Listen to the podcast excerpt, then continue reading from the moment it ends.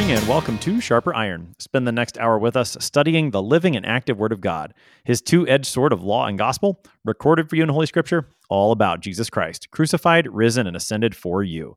Thanks for tuning in this morning here on Worldwide KFUO. Christ for you, anytime, anywhere. I'm your host, Pastor Timothy Appel of Faith Lutheran Church in Godfrey, Illinois. Thank you to our generous underwriters on Sharper Iron, the Lutheran Church Extension Fund, where your investments help support the work of the Lutheran Church Missouri Synod. Visit lcef.org for more information. And Luther Classical College, a college for Lutherans by Lutherans, opening in fall 2025. Learn more at lutherclassical.org. On this Monday, January 30th, we are studying John chapter 6, verses 1 to 21. Jesus goes to the other side of the Sea of Galilee, where a large crowd follows him. How will this big crowd eat? Well, what follows is one of the most beloved of Jesus' signs, the feeding of the 5,000. To help us sharpen our faith in Christ as we study God's Word today, we have with us returning guest, Pastor Andrew Belt. Pastor Belt serves at Christ Lutheran Church in Marshfield, Wisconsin. Pastor Belt, welcome back to Sharp Iron. Well, thanks for having me on today. As we get started today, Pastor, let's talk a little context. We're starting John chapter 6 today. What should we know about the Gospel of John as a whole and anything leading up to this text that will help us dig into these verses? Well, it, I always love with John's writings in particular, right? Whether it's Gospel, the three epistle letters that he writes, or his book of Revelation, is that he always kind of builds on the discussion, right? It's kind of hard to open up John in the middle of any of his arguments because he's said stuff beforehand that you got to keep in mind as he then brings it up again, but then he kind of like, well, uh, kind of a pun here, fleshes it out more. and then, you know, as he kind of keeps going on and I always, I always remember my teachers would talk about is like John is a, a spiral staircase. And the further up you go, right, it, it, it come back to like the same words and phrases. And that kind of will help you refer back and also forward. So John, you know, we talk about scripture interprets scripture.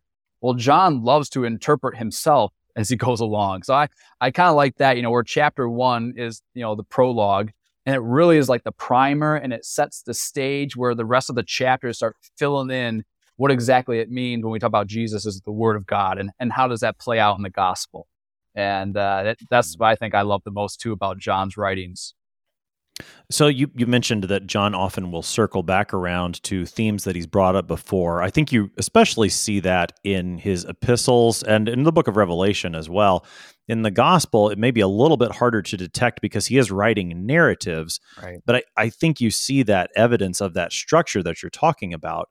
So, what are some of those themes and concepts that John has brought up in the past and, and going forward into the future in this gospel that we're going to encounter in this part of chapter six? Yeah. So, you know, when we get to chapter one, you know, the chapter one will always hit with the major themes. So, you get the the Word of God. Jesus is the Word of God that was in the beginning.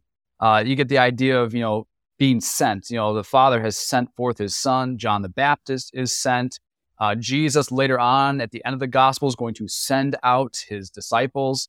Um, you, will also check out and you can see the themes of light and darkness in John's gospel, right? He is the light that darkness has not overcome.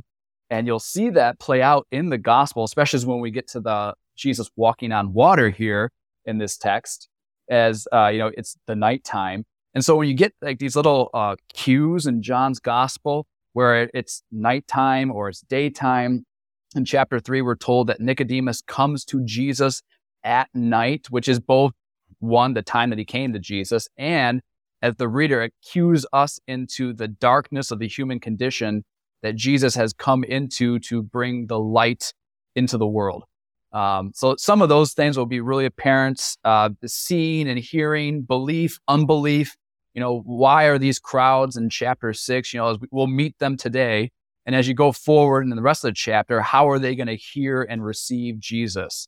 Um, and, and, so th- those themes go all over in John's gospel and, in spades. Uh, so that, I think that's some of the key parts that we're going to get here today in particular. The text that we have today, at least the first 15 verses, deal with what's commonly called the feeding of the 5,000. And we know from the other evangelists that there were more than 5,000 people there. John himself will tell us that there were about 5,000 men. So we know there were more, but it's usually called the feeding of the 5,000. And if, if my memory is correct, this is the only of Jesus' miracles that's recorded in all four of the Gospels, other than what happens during Holy Week, the death and resurrection of our Lord. So this is a pretty common text that we're going to hear. We're also going to look at the walking on water, which I think is another fairly common one. Just thinking about texts that we quote know well, how do how should we approach them so that we don't just kind of breeze over them like, yeah, I know that, let's just keep moving. How do we approach those mm. common texts in helpful ways as Christians? You know, I I always think the big key thing, like you said, it's easy to brush by them. Uh, I've always come to find for myself when it's a text that's familiar, if I'm preaching it, you know, if this text were to come up and I have to preach it, I sit there and I'm like, oh, I know this account really well. Uh, maybe we'll stop and try to, well, I'll read it several times. And when if I think I know it really well, I go back to it and just kind of slow. So read a verse, pause on it, reflect, pray, read the next, you know, so it's just kind of where I, I'm forcing myself to slow down because it's usually when I do that, then when things start lighting up. Um, or if, you know, beforehand, if it's a familiar text like John 6, I might read John up, you know, starting at chapter one, getting up to chapter six, where I'll pick up those themes and those, you know, cue words from John. And all of a sudden I'll see that. In fact, when I was preparing for this, right, like, oh, this is a very common story. That's actually what I did was just kind of read it ahead and then as I got to chapter six, I'm like, oh, there's that. Oh, yep. I remember John talking about that. And it all of a sudden brings a flavor back out into the text that maybe I missed, you know, kind of like when you're eating meat or if you're having like wine, right? You got to slowly swish it around and uh, you'll start picking up the hints and the flavors that make it much more rich. Mm, yeah, so we have the opportunity to do that today with John chapter 6. We're reading verses 1 to 21. Again, two real uh, two accounts here that we're going to look at. I'm going to start with Again, the so called feeding of the 5,000. I'll read verses 1 to 15 to get us started. After this, Jesus went away to the other side of the Sea of Galilee, which is the Sea of Tiberias.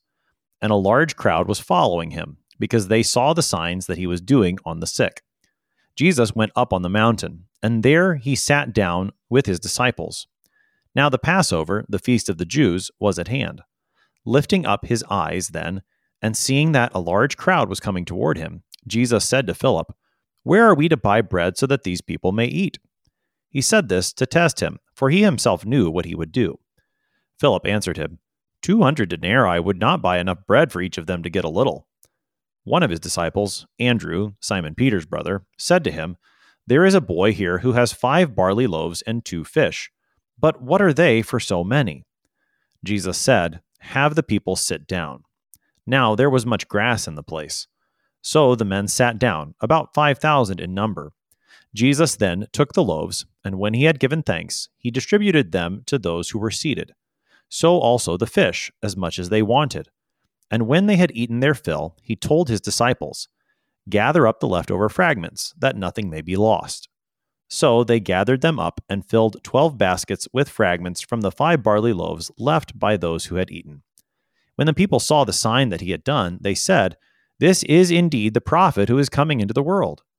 Perceiving then that they were about to come and take him by force to make him king, Jesus withdrew again to the mountain by himself. And I'll pause there. That takes us through verse 15 of John chapter 6. So, Pastor Belt, the text starts after this, Jesus went away. So, talk about that after this. Remind us of what was happening in chapter five and connect that to what happens here in chapter six. Yeah. So, as we remember from chapter five, this was the healing at the pool. Uh, when you know Jesus healed the man, and it, it stirs up a bunch of controversy, right? The the Pharisees, the leaders, they get into the discussion with Jesus and the crowds, and Jesus kind of, you know, he makes himself equal with God is what you know John as John writes it there, and that, that gets Jesus into one of it, uh, another discourse, right? A, a, speech about who he is, that you know he's reflecting the Father, um, and that he's doing what the Father does. And then at the end of it all, right, he he starts talking to them about how the people are missing him, um, and they look, and he ends right before our chapter today. Um, he talks about Moses, and you know, reflecting back on that, and that Moses is actually writing about him, Jesus. And he's like, you know, if you believe Moses, you would believe me, for he wrote of me. Uh, but if you do not believe his word, his writings, how you believe my words? And that that really sets the stage for this chapter and the crowds when Jesus once again starts talking. And you know, later on, they're going to have a hard time receiving him, and he'll tell them, right, uh, his words are spirit and life, but you know, they're of the flesh. And so there's a disconnect. And you know, in John's gospel, uh, this disconnect is happening to everyone, even the Jesus' own disciples. And the problem becomes is that they lack the spirit. And you know, John 7 is going to get there where you know the spirit has not yet been given because Jesus has not yet been glorified, which is the cross and the empty tomb. And and after that, that's when it's going to make sense. Um, yeah, so that's why Jesus will tell them, right? Right now, you know, this isn't clicking with you guys, but you know, hold on, it one day will. The Spirit will come. Uh, so they're just here to, to watch and see this, and we're going to have that with Peter's brilliant and beautiful confession at the end of this chapter, right? Lord, to whom shall we go? You have the words of eternal life. So that you know that kind of leads us up back into chapter six, um, as we see Jesus and sets the stage for the the pair uh, the for the feeding of the five thousand and his teaching here. So, as we read chapter six, we want to keep in mind what Moses wrote and how that connects to what Jesus is saying, and how if you if you're listening to Moses and believing what he says, then that should lead you to believe what Jesus says. That's going to become a lot more apparent as we move forward in this chapter. Our text for today is primarily what Jesus does, but the rest of the chapter really is going to be about what Jesus says. And so we want to keep that context in mind, not only for what happens in this text today, but going forward into to chapter six farther as Jesus makes this into an opportunity for an extended sermon, an extended discourse to teach more about who he is. Hmm. So that's our context. Jesus is by the Sea of Galilee. He's on the other side. That going back and forth on the Sea of Galilee is going to come up again later in our text. And there's this large crowd who's with him. Talk about why the crowd is there and why that's significant. Yeah, the crowd is there. We're told in, in verse two, they they're following him because the signs they saw them, the signs that he was doing on the sick, sick probably you know, at the near context being John chapter five.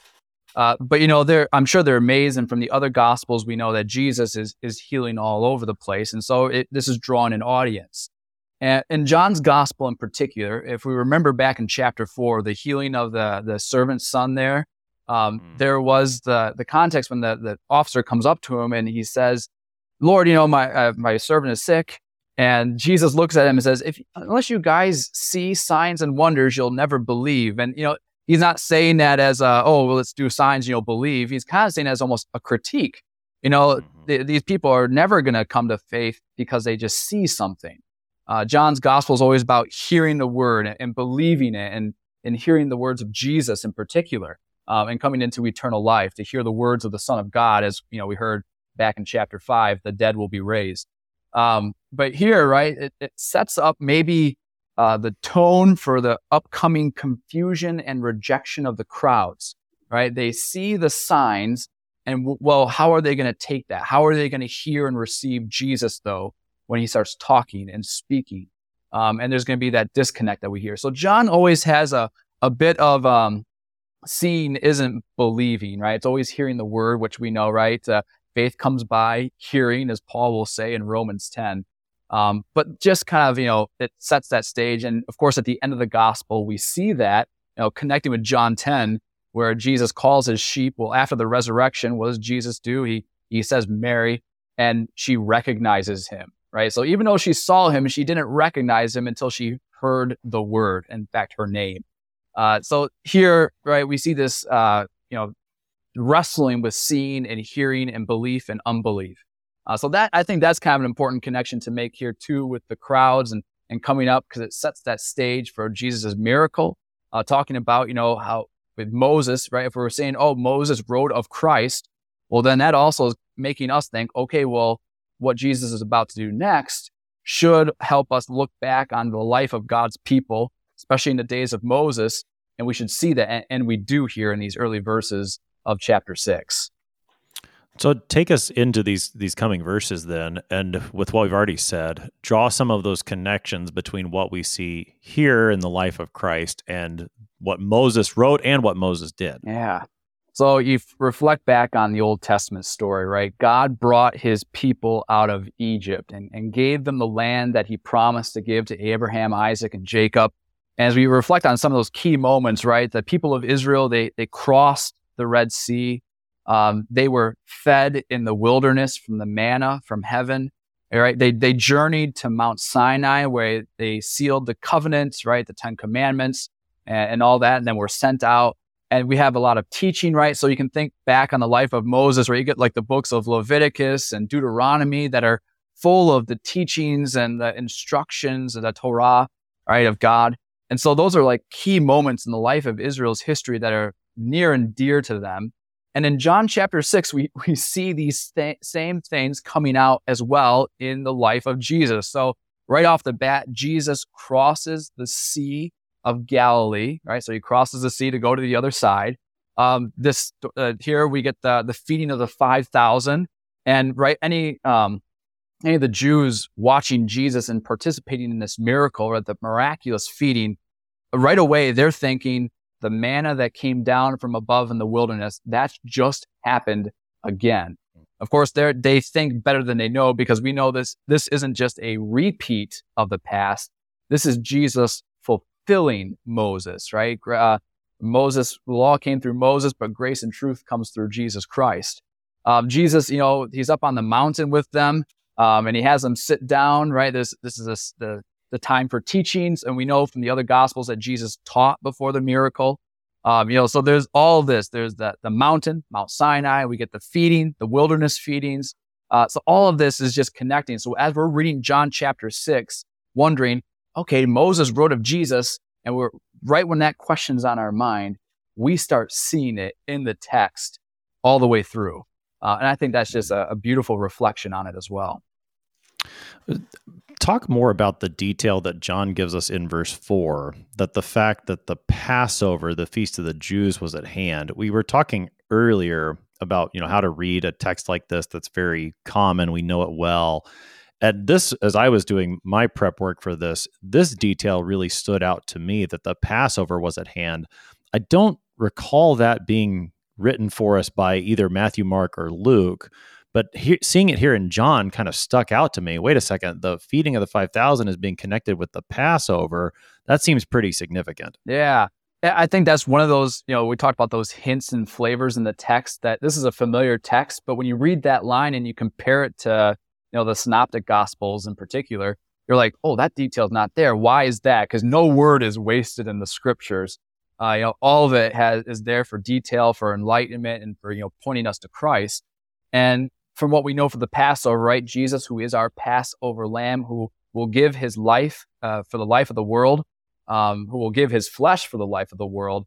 That really is also going to connect as we read the discourse that Jesus and the crowds have um, on this miracle and on Jesus talking about giving his, his flesh for the life of the world. Uh, Passover, we would remember the, the Lamb of God who takes away the sin of the world, which brings us also back to chapter one, when John the Baptist pointed at Jesus a couple of times and said, Behold, the Lamb of God who takes away the sin of the world. Um, so all this is just working in, in concert and harmony.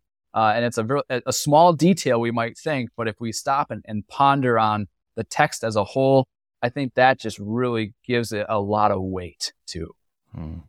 The last time the Passover was mentioned in the Gospel of John, unless I'm forgetting one, was back in chapter 2 mm. where Jesus went up to Jerusalem for the Passover and there in John 2 John recorded for us the what's often called the cleansing of the temple and as a part of the aftermath of that you know they ask him for a sign uh-huh. and Jesus says you destroy this temple and I'll rebuild it in 3 days and, and John tells us they all realized later he was talking about the temple of his body his own death and resurrection now in in this text though with the Passover being noted he's in Galilee, he's near the Sea of Galilee instead of Jerusalem.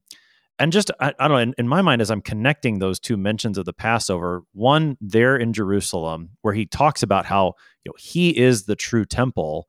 Now, here the Passover shows up, and he's not actually in the temple, but he's doing something that, that's going to connect his own death and resurrection. I don't know. I, I just wonder if, if we can connect those two texts in some way like yeah. That. Oh, I, you know, that is something I, I didn't even think about. So that that just kind of opens up a whole new uh, box for me to kind of sit and chew on as well. Um, you know, and as I kind of was hearing you talk and, and thinking about that as well, uh, something that stuck out to me uh, with that thought is just how you know, there's I think there's one more Passover account in John's gospel, if I remember correctly, too, which will be the one leading up to his death. Um, I think you're right. And and so I, as we kind of see these right, these three events kind of working in concert. Um, what parallels should we probably see as we go through that text? Was you know Jesus is on the cross, or should we be having the cleansing of the temple in mind? Should we be having the giving his uh, light, uh, flesh for the life of the world in mind? I think we should. Uh, so that's, I think, another great way that John is subtly self-referencing um, himself here, and you know, using the greater biblical narrative to do so. Hmm. Yeah. So, so to connect the feeding of the five thousand with the Passover, that is something that John the evangelist invites us to do very specifically that maybe, you know, again, where each of the other evangelists has certain emphases that they want to get across. Here's one of John's.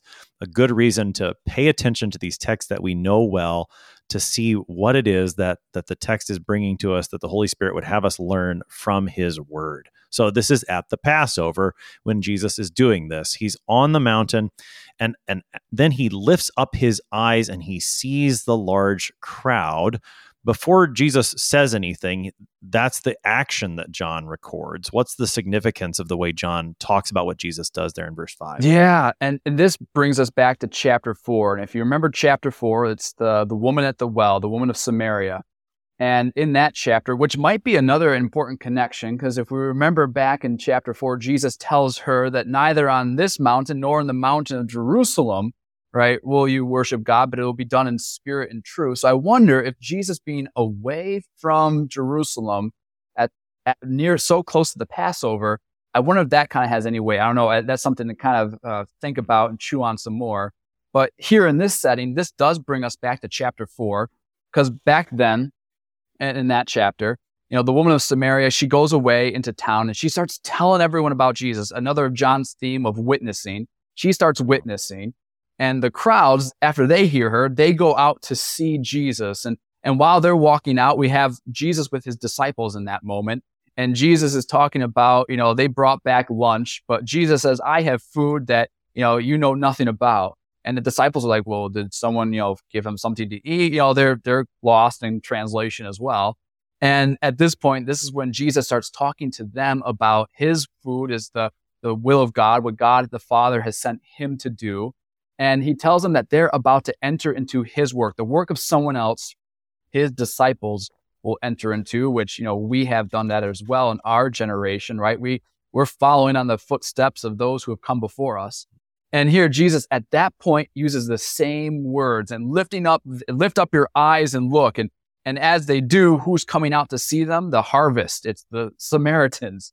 And they're coming out to hear Jesus. And at the end of chapter four, right, we get kind of a similar, they hear Jesus and like, well, it's not because you told us that we believe, but we have heard and, and seen for ourselves. And, and, and we believe that this is the savior of the world, which is a similar confession that what we get here later on after the people see the sign and what was done, they say, this is indeed the prophet who has come into the world. So there's there's uh, confessions that are made after Jesus says something, does something. We'll have it again here in chapter six when Peter confesses, you know, you're, you know, who shall we go? You have the words of eternal life. Um, so that's kind of an important connection to make too. This is a, a, harvest season. This is uh, Jesus has come to collect his own uh, kind of a, a word.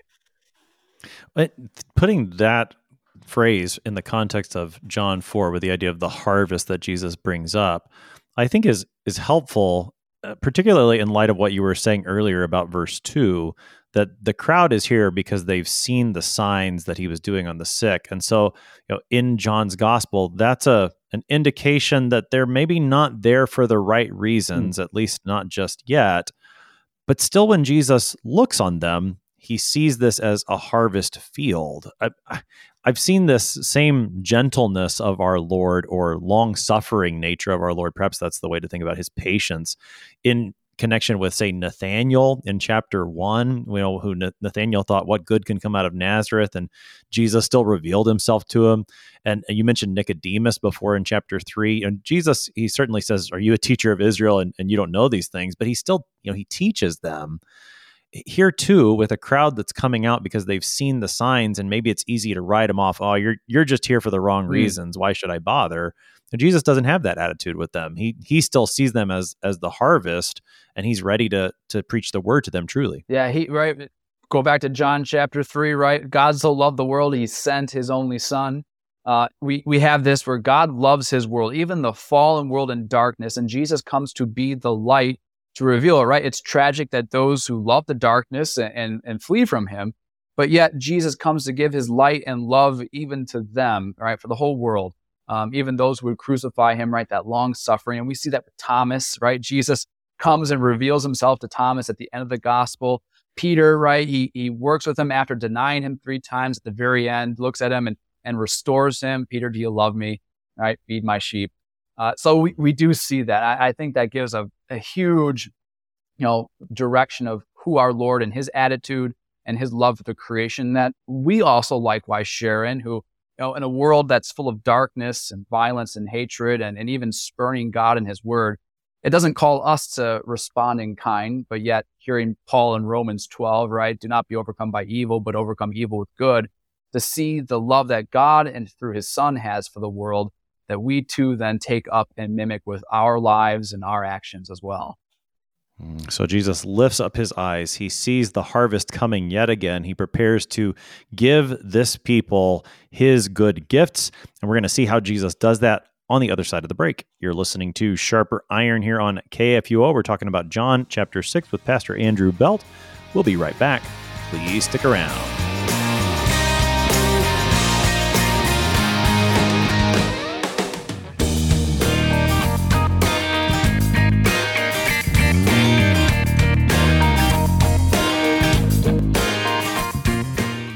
Did you know that Lutherans are helping new American immigrants get settled? How about struggling church workers in need of support and refreshment? And we assist at risk children and provide disaster response to hurricane victims. Through LCMS recognized service organizations, we are doing all this and more. I'm Rahema Kavuga of Lutheran Church Extension Fund, and I don't want you to miss out on hearing what your brothers and sisters in Christ are up to. Visit interesttime.org to see how your support gives life to these works of mercy and love. What do you think of when you hear the word college? Expensive? Liberal? Woke? Imagine a college that is affordable, a college that is unapologetically conservative and Lutheran, a college that won't take a dime of federal funding, a college that teaches the best of our Western heritage, a college where students grow in the Christian faith instead of leaving it behind. This is Luther Classical College, a college by Lutherans and for Lutherans. Visit our website, lutherclassical.org, subscribe, become a patron, and join the thousands who are making Luther Classical College a reality. Welcome back to Sharper Iron. It is Monday, January 30th. We are studying John chapter 6, verses 1 to 21 with Pastor Andrew Belt. He serves at Christ Lutheran Church in Marshfield, Wisconsin. Pastor Belt, prior to the break, we left off where Jesus lifts up his eyes. He sees the harvest coming to him, just like he saw in John chapter 4. It's this large crowd. And so Jesus initiates a conversation with Philip in particular. He says, Where are we to buy bread? So that these people may eat. John, the evangelist, tells us this is Jesus testing him because he already knows what he's going to do. Philip's got a response. Take us into this initial interaction between Jesus and Philip. Yeah, it, you know, the crowds are coming out, and you can picture the thousands here. Jesus lays out a question to Philip, and Philip has to, I'm sure he's kind of flabbergasted, right? He's, he's looking at the crowds, he's counting on his fingers, he's, he's guessing, estimating, well, you know, 200 denarii, uh, that maybe would start covering a little bit for these people. And it, what, you know, Jesus, we're told he says is because he wants to, to test him. Because uh, he already knows what he's going to do, but he, he wants Peter, uh, Philip to remember this. And this is a call back, right? Going back to chapter four, when the Samaritan woman is gone and outside and talking to the Samaritans in town. The disciples are with Jesus and Jesus, right, they brought lunch, but Jesus tells them, No, I, I already have food that you know nothing about. And, you know, as they remember this, this is to do the will of God. So, kind of a flash forward here, if, you know, Philip is remembering this conversation, right, he would remember that Jesus has a food that no one, you know, no one knows where it comes from. And, uh, you know, this is kind of laying it back. And Jesus is going to do this. He's going to provide food, right, that who knows where you know this is coming from, right? Jesus starts multiplying the loaves and starts keeps on handing it out. Um, that's going to lead into the discussion of you know Jesus is going to be also giving up his life uh, for the life of the world. Uh, so, you know, it's kind of a reminder for Philip, but, you know, also for us here too, to call back to earlier chapters with Jesus talking to his disciples and teaching them uh, for an opportunity as well. I love the connection you made to chapter four and Jesus talking about the food that he has, uh, so that you see the the test here isn't just like, oh, Philip, do you believe in me? But do you remember what I taught you already? You know, do you remember what I said about what my food is and this food that I, I have to give? So it, it, it calls back to that teaching of Jesus. I really like that connection. And and God bless Philip. You know, I mean, I don't think I would have done much better than he did. no, me neither. Two hundred denarii. I, that's and from from what I understand, a, a denarius is one day's wage. So 200, we're talking over over half a year's salary at this point that he's thinking about, and maybe that's enough. But again, I don't know that I would have done any better. Bless his heart, as as we like to say. Right. That's not the end of the account, though. So we've talked about Philip. In verse 8, we meet Andrew, Simon Peter's brother again. He's come up in John's gospel before. He's maybe sometimes a little bit hidden in the shadow of his brother Peter, but he he stands out a couple times in John's gospel. What do we see from Andrew here in in this part of John? Yeah, you know, we called chapter one when uh, Andrew first is mentioned, and it's always with John the Baptist and hearing, you know, this is the Lamb of God. And then we're told that, you know, Andrew goes, gets his brother Peter and, and brings them. And so Andrew is in the gospel, always bringing people to Jesus. And we're going to see that later on as well. Um, but here we get this, uh, you know, G- uh, here's Andrew. He comes and he's like, "Hey, I found this uh this child, this boy, and he's got a you know a little something, you know." So he kind of maybe comes to Philip's rescue here as he's kind of sweating bullets, and uh, he's like, "Well, I got this guy over here." Um, but you know, we see when the disciples bring people, bring someone to Jesus, that Jesus is able to care, he's able to give an answer, he's able to provide. Um, and so, you know, we think of our mission as a church, we who have gone out to collect and, you know, fisher, fisher of men, uh, that when we bring them to Jesus, he's able to do something with them. He's able to show his love and his mercy, uh, his outpouring of grace uh, in, in, ways that are unlooked for and maybe unseen, uh, but that what Jesus can do. And, and that, and Andrew, we connect that in his, go- in this gospel uh, every time that he appears because people in John's gospel always come with ideas and themes with them too, and so John will kind of tie them to that, um, which is which is fun to, to read as well. All right. So Andrew again is bringing someone to Jesus. This time, the the boy who's got the food. But even he says, "What are they for yeah. so many?" So eh, you know, he he still has the same concerns, questions as Philip does. Yeah, and you know, it almost kind of they're almost kind of waiting for Jesus maybe to step in, right? they they don't got the answer, right? They don't have all the resources. And we can think about maybe that for ourselves at the church too, right? We're not the ones who have all the answers. We don't have, you know, we might be able to have a little bit of this or that, but we need to look to our Lord. And this is a, a good teachable moment for Jesus with his disciples that as they go out, they're, they're going to be bringing people to Jesus, not to various uh, projects or uh, things at the church, right? But they're bringing them to Jesus. And I don't know. I, I have this in a lot of pulpits. I've seen it. It's in my pulpit here at my congregation. But when I step up, right, sir, we wish to see Jesus, mm-hmm. which comes from John's gospel later on when the Gentiles come to Andrew, right, and they we want to see the Lord. Um, mm-hmm. And I think that's a good cue for us that you know our means are limited, but we should go to our God who is gracious, who is merciful, who through His Son Jesus has given us all things. Uh, yeah, I think mm-hmm. that's a good tie-in as well. So Jesus then he he takes that opportunity in verse 10. He says, "Have the people sit down." And then there's another detail that's given. There was much grass in the place. Mm. I I think it's Mark that mentions green grass also. Yeah. But John John tells us about grass, and again, that seems like a pretty significant detail. So talk about how Jesus begins this sign that he's about to do. Yes, you know, th- one of the key ideas and speeches of Jesus, you know, and later on in chapter 10 is that I'm the good shepherd. And mm-hmm. it, this is a, a, direct allusion, right? We're, we're, right to look back on Psalm 23, a, a, very favored and beloved psalm, and to remember the Lord is my shepherd, I shall not want, right? He leads his flock into the green pastures. Um, it gives them the rest, right? Goodness and mercy overflow. Um, here we see this, my cup runneth over. Well, literally here in our text, right? The, the baskets are overflowing. The you know Jesus is able to supply. So the idea of green grass, right? If you do if this is a hyperlink, right, you click on the the grass section here, and it would probably bring up Psalm 23. Uh, and you'd read that and just get another insight. And you can also remember John 10 with the I'm the good shepherd. I know my sheep, my sheep know me. Uh, and so beautiful allusions and references in this, just that one little word that can take it to so many places in the scriptures. Hmm. So Jesus then actually, well, John tells us first that there are about 5,000 men who sit down. Again, we, we know that from the other gospels as well. And then Jesus does the sign, he does the miracle. Talk about the way that John describes it here and what we should learn about Jesus from this. Mm.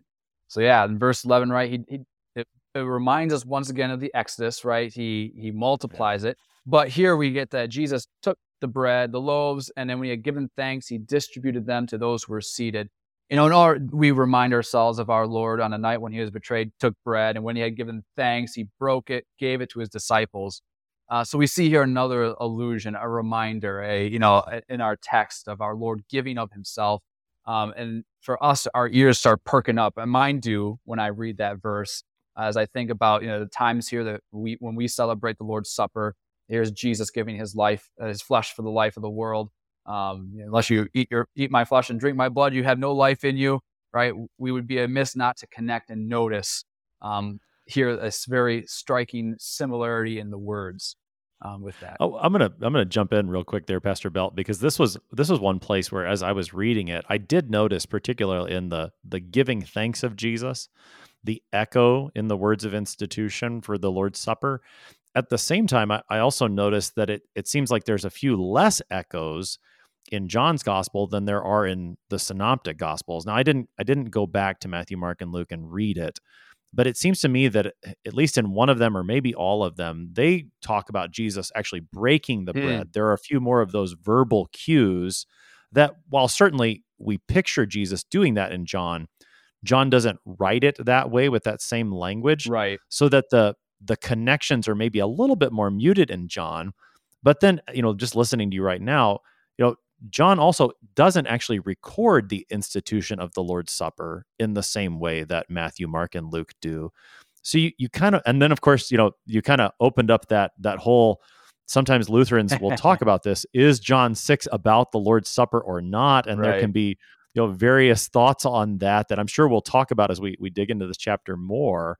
But I, you know, just thinking about the way John writes it here, and especially with that giving thanks, you know, I, I'm with you. I have a hard time not hearing an echo of what our Lord does in his in the his supper as well even if ma- and making those connections later in this chapter even if it's a bit more muted i guess. Yeah. i don't know. I just i wanted to throw that out there. I think that's fair yeah. Okay. So so we've got the the giving thanks of Jesus. He's distributing the bread. And again, we're gonna we're gonna keep digging into some of these connections that we can make, I'm convinced, with the Lord's Supper later.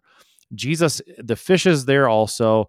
Uh, then in verse 12, we get to the matter of leftovers. This is brought up in the Synoptic Gospels as well. Talk about the significance of the leftovers that we see. Yeah. So you get, you know, they had their fill, and he tells his disciples, right? He commissions them, he sends them, right? Gather up the leftover fragments that nothing may be lost. And and that word that nothing may be lost, Jesus will use that, and especially in his prayer to his Father at the end of the gospel when he's talking about, right, all that you have given to me, I have lost not one, except, you know, the, the son of destruction there.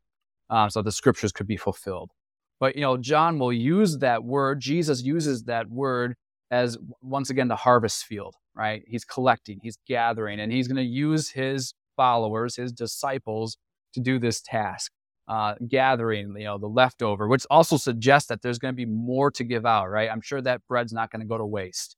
Uh, so the disciples are going to be the ones through whom Jesus provides yet for more. And, you know, going once again, if we want to flash ahead in our minds to John chapter 10 with the good shepherd, right? That there's other people of Jesus's flock, not part of this one in this pen, that he's going to come and gather and collect. And so we see another kind of hint in the text of, you know, there's more to give out. Uh, there's more to supply. There's more for Jesus to give, right? This isn't the end um, of this feast. So, hmm. yeah. Right. Yeah, I mean, or you know, you made the connection to Psalm 23 earlier, and thinking through that psalm again. I know it's it's a cup that runs over there in Psalm 23, but that abundance that's there in Psalm 23 is certainly present here in in John 6 as well, with these leftovers that are gathered by the disciples. Now, after that, John gives us the interpretation that the people give, and you brought this up earlier they look at this and they say about Jesus that he is the prophet who is to come into the world. Remind us of what this what they're talking about. What does that mean that they identify him as the prophet? Yeah, so you know the prophet it, it brings to mind the book of Deuteronomy, you know, chapter I do believe 18, where yeah. you know Moses is talking about that there will come a prophet like him from among your brothers, and to him you must listen to. Uh, and so this idea that there is one who is to come who will be, you know, perhaps greater than Moses, like Moses. Uh, and at the end of Deuteronomy, right, we have that that's not really ominous, but kind of that hopeful look forward that, well, since Moses, there has been no one like him in all of Israel. Uh, you know, kind of as the anticipatory of there is one yet to come. And the crowds, they see this sign and this miracle, and they are sure, certainly thinking of the wilderness wanderings, of the feeding of the, the masses. And they're thinking, this is the guy. This is mm. indeed the prophet who has come into the world. They're pretty certain of that. Uh, so right here, you know, if we just pause at this text, it sounds wonderful. You know, there's more yet to say and do in this chapter um, that will come out because they under they probably speak, we would say, better than they know, and everyone is doing that in John's gospel. You know, Caiaphas will do it later on when it's better that one man should die for the nation and all of them should die. Um, and he's speaking on behalf because he's high priest, so he's speaking prophetically. Uh, and so he speaks better than he knows. We're going to have Pilate, you know, everyone during the crucifixion, they're speaking better than they know. It maybe is one of those instances here in our text that the people they're they're right, but they don't know how right they are. Right. And they don't know, uh, I think they also don't know in what way they are right. Yeah. So they, they have correctly identified the prophet here. John the Baptist rightly denied that he was the prophet back in chapter one. They're right that Jesus is the prophet, but they're not, they don't quite know what that means yet, or they don't have the right conception of what it means for Jesus to be this prophet. They also apparently are ready to make him king. John tells us that in verse 15. And Jesus doesn't want that. Talk about this mm. desire to make them Jesus king and why Jesus withdraws because of it. Yeah, you know, the crowd and we see this all the time with Jesus, you know, in the, in the, other gospels how he talks about don't tell anyone this, you know, he strictly charges them not to tell anyone that he's the Christ, not yet at least. And here, right, this is an, another indication in text. This is not how Jesus wants it to be done. His way is not how people think of glory. It's not how they think of, you know, power or kingship. You know, the way that Jesus sees his glory. We, we heard it earlier, right? When the Son of Man is lifted up, just as Moses lifted up the serpent in the wilderness, so too must the Son of Man be lifted up. Um, that Jesus' glory comes on the cross. Uh, it's in the, the, the revelation of God. That's how the glory of God is given, how it's tied to the salvation of his people. And, and that's how God's glory is revealed. So Jesus, he, he looks at this and, and he's like, not now, not in this way, not yet. Um, it, it, will come, it will happen. And you know, chapter seven, we kind of have this again, where if you if you if you want to do anything, you should do it publicly. And then Jesus doesn't go, but then he goes to the feast later on. Right? He's going to go on his timing. Uh, it's not going to be on anyone else's schedule, not on on their plan. This is on God the Father's plan that His Son Jesus has come into the world to do. Uh, and so I think that timing is important here. Hmm. So Jesus withdraws because it is not time for him to be a king, and he's not going to be a king in the way that they perceive him to be one. He withdraws. That provides the opportunity for what happens in the rest of our text. We're picking up again with the text in John 6, verse 16. When evening came, Jesus' disciples went down to the sea, got into a boat, and started across the sea to Capernaum. It was now dark, and Jesus had not yet come to them. The sea became rough because a strong wind was blowing. When they had rowed about three or four miles, they saw Jesus walking on the sea and coming near the boat, and they were frightened. But he said to them, It is I, do not be afraid. Then they were glad to take him into the boat, and immediately the boat was at the land to which they were going. That's the rest of our text for today. That was through John 6, verse 21. So it's it's evening now in verse 16. We're going to find out it's dark. You mentioned the themes of light and darkness earlier. Talk about the the setting for what happens next. Just make sure we understand, you know, how to picture this in our minds. Yeah. So you can picture all, you know, Jesus is teaching, they've been eating, and now that the sun's starting to get low on the horizon, and, and, Jesus has withdrawn. You know, John doesn't really connect what the synoptic gospels do with Jesus dismissing and telling his disciples to get into the boat. Hmm. So as we kind of let John speak here, right, it's kind of like Jesus has vanished. He's he's gone away. And the disciples, you know, we may in chapter 21, after Jesus has vanished, right? They they look at one another and like, well, I'm gonna go fishing and well, I'll join you. And so we might get a little bit of that again here, where the disciples, you know, Jesus maybe in the midst of the crowd, they've kind of lost him. Who knows? And they decide, well, let's go down into the, the sea and get into the boat and, and let's go. And it's right as they get into the sea and start off that we're told that it is dark. It's nighttime. Uh, and in the ancient world, you know, in our world, it's still pretty light out because we have all these street lights. We, our houses, our blocks are lit up. Uh, but in the ancient world, when it's dark, it's dark. And so that kind of sets the stage for that. And in John's gospel, the theme of light and darkness, you know, with Jesus being gone and not in the picture, right? The day, we can still work while it's day. No one can work when it's night. Uh, and here we have the disciples, they're trying to work while it's night, rowing in the boat. They're having a rough time of it with the, the rough seas and the wind that's blowing. Um, and so it's kind of picturing an, an ominous, ominous scenario. Um, you know, it, it, suggests maybe a spiritual condition too. Um, but there's there's a lot of um, you know in the text we're kind of almost dis- with the disciples almost distraught um, as they find themselves making painful headway. Mm, right. So this is a difficult situation to say the least for Jesus' disciples. They're not sure where he is. Then they see him walking on the sea and coming near the boat. They're frightened. And here is the word of Jesus. We have not encountered too many words of Jesus in this text, but the ones that are there are significant and perhaps none more so than these. It is I, do not be afraid. Mm. Talk about the way that Jesus coming and his words to his disciples bring this comfort and even joy, as it says yeah. in verse 21. You know, they're at first frightened, right? What they see frightens them. It's not until they hear the words of Jesus that they're able to be at joy, at peace, and at rest, and you know, overjoyed. Where you know, we, as we hear that they take him gladly into the boat. Uh, but you know, Jesus is walking. You can think they're having a hard time. Uh, the sea is rough. The wind is going. It's dark out, and they see him.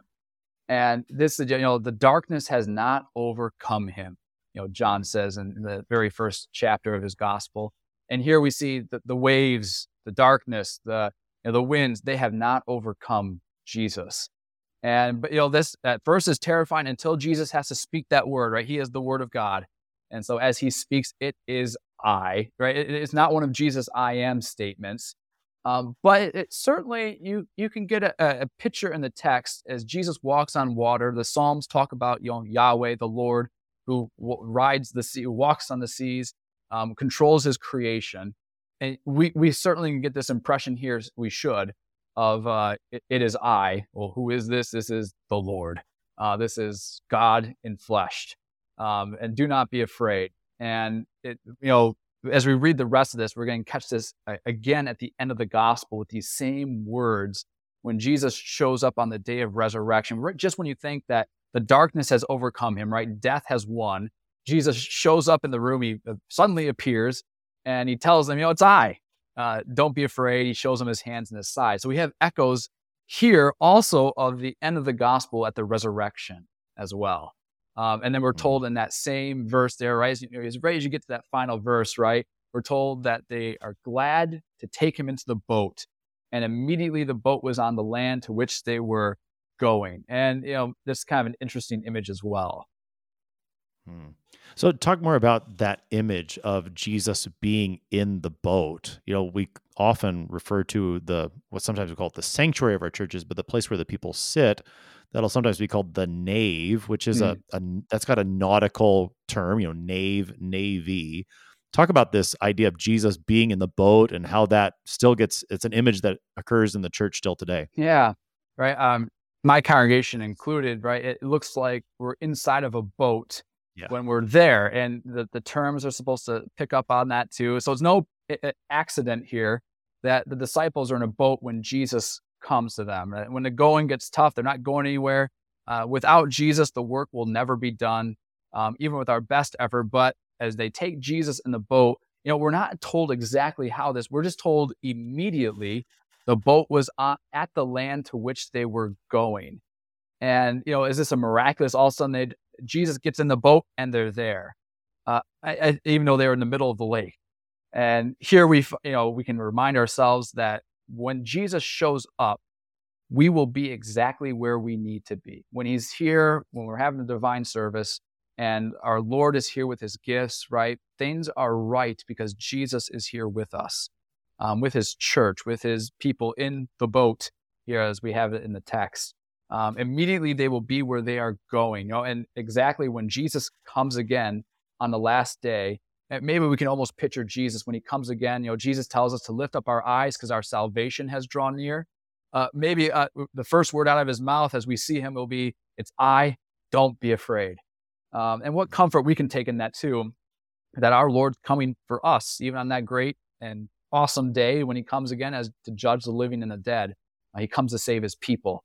Uh, and we'll be immediately, no matter where we're at, we'll be immediately right where Jesus wants us to be because Jesus is there. Hmm. You you connected the joy here with seeing Jesus and welcoming him into the boat with the joy of the disciples when they receive him or he just shows up in the the locked room after the hmm. resurrection. Mm. Talk more about that joy that is ours to have Jesus in the boat or in the church with us. Yeah. You know, to know that our savior is for us, right? This this is the very uh, kernel of the gospel. God for us, with us. Jesus dies for us. All right. When I we give someone, I go by in the table tonight. I, I have services on Thursday evening as well. And you know, tonight when I my parishioners are joined here, and I look at them and I take, eat. This is the body of Jesus given for you. And you know, as we receive our Lord too, right? What joy is there that my sins are forgiven? My Lord is for me. He goes with me because that's His promise. And you know, just as here the disciples received Jesus into the boat, we're told the almost with the exact same wording at the end of the gospel when they see Jesus, they are glad to see him. Um, Jesus' people are always happy. We, we never have to be downcast when we come before our Lord, knowing that he is gracious and merciful, slow to anger, and abounding in steadfast love, as he confesses himself in Exodus. Um, and, and, so here in the text, right, and, and for ourselves, there's joy when Jesus comes, because when he comes, things happen. Mm. Yeah, what a what a wonderful ending to our text today with the disciples being glad to have Jesus with them being at land. Again, this will set the stage for the rest of the conversation that takes place in John chapter 6 as the crowd will find Jesus again and he will begin to teach them what they should understand from these things. We're going to look at this more on Sharper Iron in coming episodes. Got about a minute here to wrap things up, Pastor Belt. Help us to to see this text and the beauty that's ours from what Jesus does in the first part of John 6. Yeah you know, sets the tone. Jesus provides for his people. He he sees us as the reason for why he has come. And, and he comes to all, whether they are they going to receive him as the Samaritans do in chapter four, or the crowds here, even though they reject him later on, he comes for all. Um, his death and resurrection, right, is for the life of the world, which he has come to give. Uh, that we participate in, that we receive, is not just a future hope that we have coming on the last day. It's something that is ours now that we can receive Jesus with joy and gladness because he is our Savior and he is our resurrected Lord. Pastor Andrew Belt is pastor at Christ Lutheran Church in Marshfield, Wisconsin, helping us today to study John chapter 6, verses 1 to 21. Pastor Belt, thanks for being our guest today. Thanks for having me on. Jesus, gives to his people with great abundance. He fed the 5,000 with far more food than they needed. There were leftovers. So he still gives to us in great abundance today, not only for our physical needs, but our spiritual needs. He feeds us with his word and his own body and blood at his table. God be praised for this joy to have Christ with us in his church. I'm your host here on Sharper Iron, Pastor Timothy Appel of Faith Lutheran Church in Godfrey, Illinois you have any questions about the Gospel of John, send an email to kfuo at kfuo.org. It is always a pleasure to hear from you. Thanks for spending the morning with us. Talk to you again tomorrow.